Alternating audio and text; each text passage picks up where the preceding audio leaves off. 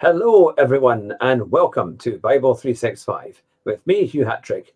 I do hope you're well. And today, which is the 8th of May, and we're celebrating in Europe, it's the Victory in Europe Day as we celebrate 75 years since the end of World War II. I hope that you're enjoying the day and that you're well and that the Lord has blessed you. I'm sure He has. And on today's agenda, we are into Exodus chapter 13 to 15. And in the New Testament, it's going to be Matthew chapter 19, verses 1 to 15. So there'll be lots of good stuff in there. We were learning about the Israelites getting out of Egypt yesterday. So, what will happen today? I'm looking forward to finding out. And remember, you can see what's going on on the website at hughhatrick.com. Or why don't you give us the like on our Facebook page, which is Bible 365 with Hugh Hatrick. And it would be great to leave some comments there. And you can do the same if you're on YouTube as well. And remember to hit the subscribe button and you'll never miss an episode, especially when you hit the subscribe, hit the notifications bell too, and put all, and you'll never miss an episode when they come out.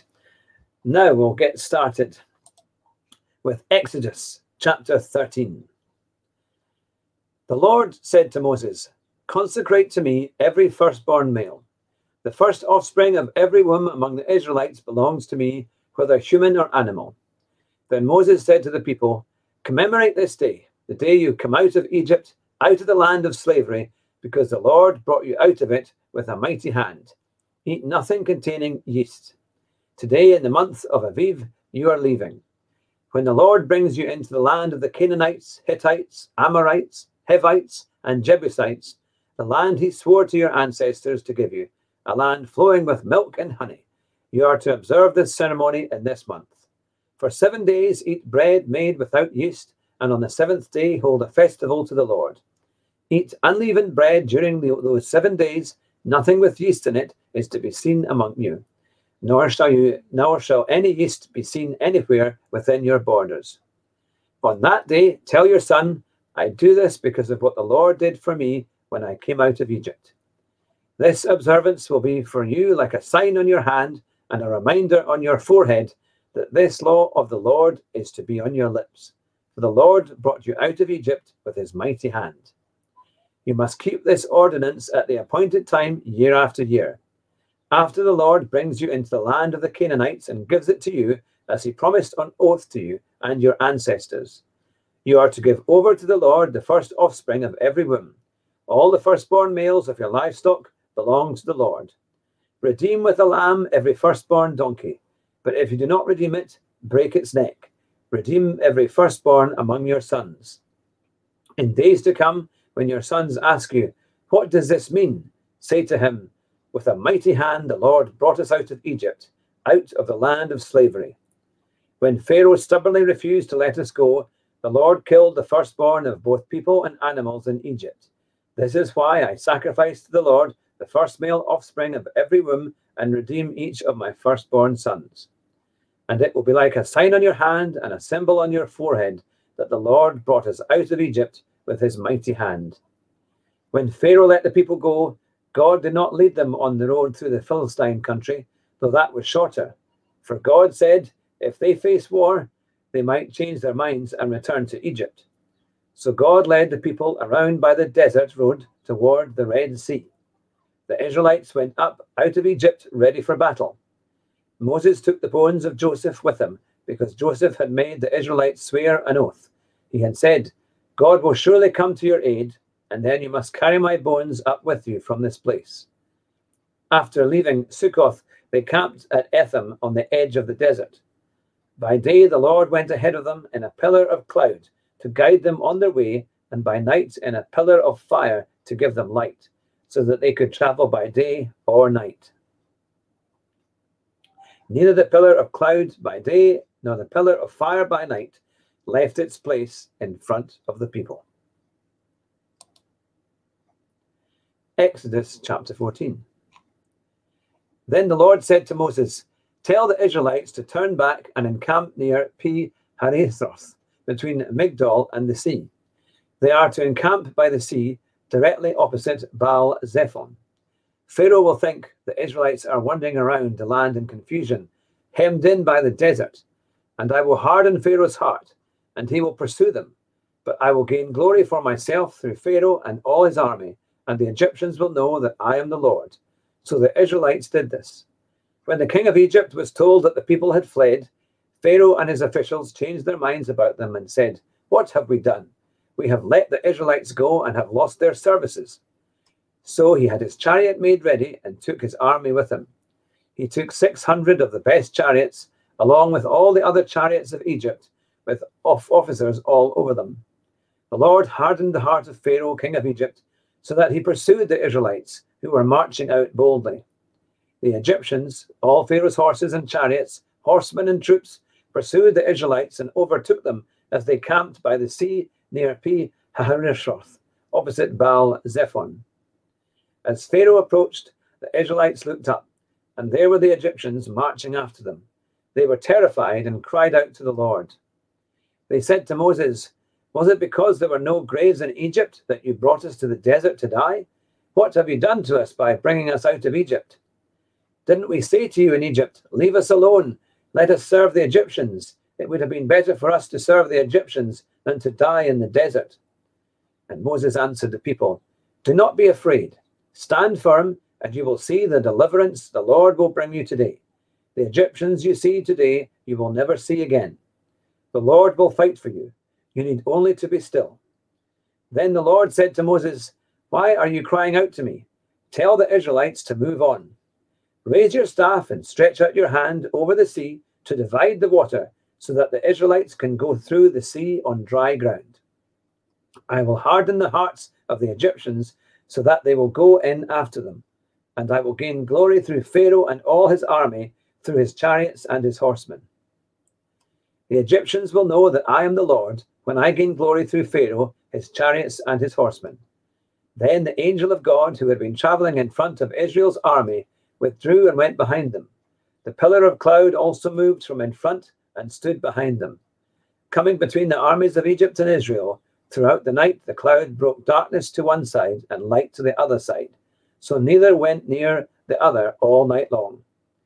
Then Moses stretched out his hand over the sea, and all that night the Lord drove the sea back with a strong east wind and turned it into dry land. The waters were divided. And the Israelites went through the sea on dry ground, with a wall of water on their right and on their left.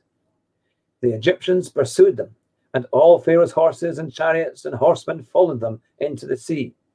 And during the last watch of the night, the Lord looked down from the pillar of fire and cloud at the Egyptian army and threw it into confusion.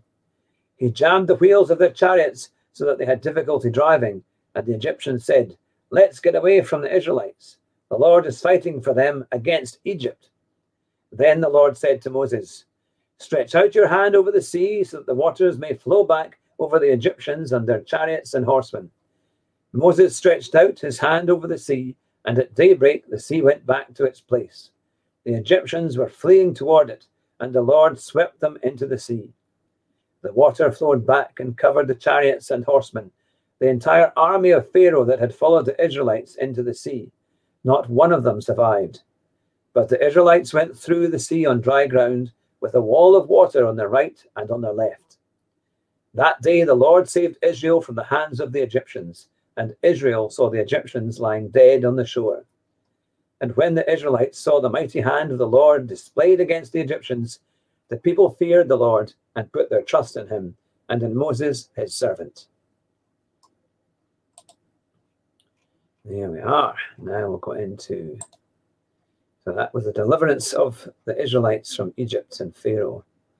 Let's see what we're going to do into chapter 19, verses 1 to 15. Here we go. When Jesus had finished saying these things, he left Galilee and went into the region of Judea to the other side of the Jordan. Large crowds followed him, and he healed them there. Some Pharisees came to him to test him, and they asked, Is it lawful for a man to divorce his wife for any and every reason? Haven't you read, he replied, that at the beginning the Creator made them male and female, and said, For this reason a man will leave his father and mother and be united to his wife, and the two will become one flesh. So they are no longer two, but one flesh. Therefore, what God has joined together, let no one separate. Why then, they asked, did Moses command that a man give his wife a certificate of divorce and send her away? And Jesus replied, Moses permitted you to divorce your wives because your hearts were hard, but it was not this way from the beginning. I tell you that anyone who divorces his wife, except for sexual immorality, and marries another woman, commits adultery. The disciples said to him, If this is a situation between a husband and wife, it is better not to marry. Jesus replied, Not everyone can accept this word, but only those to whom it has been given. For there are eunuchs who were born that way, and there are eunuchs who have been made eunuchs by others, and there are those who choose to live like eunuchs for the sake of the kingdom of heaven. The one who can accept this should accept it. Then people brought little children to Jesus for him to place his hands on them and pray for them. But the disciples rebuked him. And Jesus said, Let little children come to me, and do not hinder them, for the kingdom of heaven belongs to such as these. When he had placed his hands on them, he went on from there. There we are. Well, let's have a short prayer on that word. Dear Lord Jesus, Lord, we thank you for your incredible and inspiring word.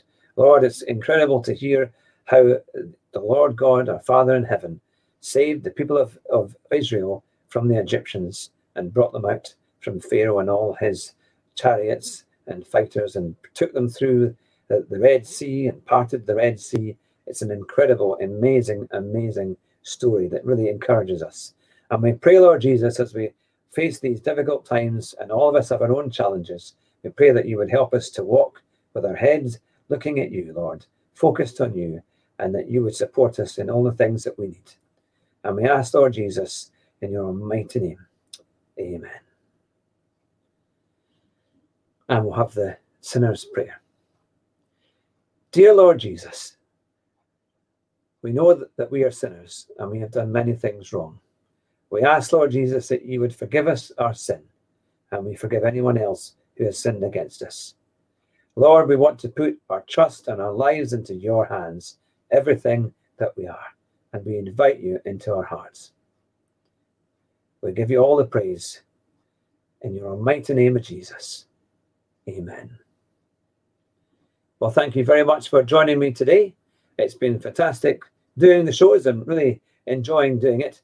And tomorrow will be day 28. We'll be going into Exodus 16 to 18 and the rest of Matthew chapter 19. But I hope that the Lord has given you a fantastic day. I'm sure you'll make the most of it. So may God bless you, and I'll see you tomorrow. Bye just now.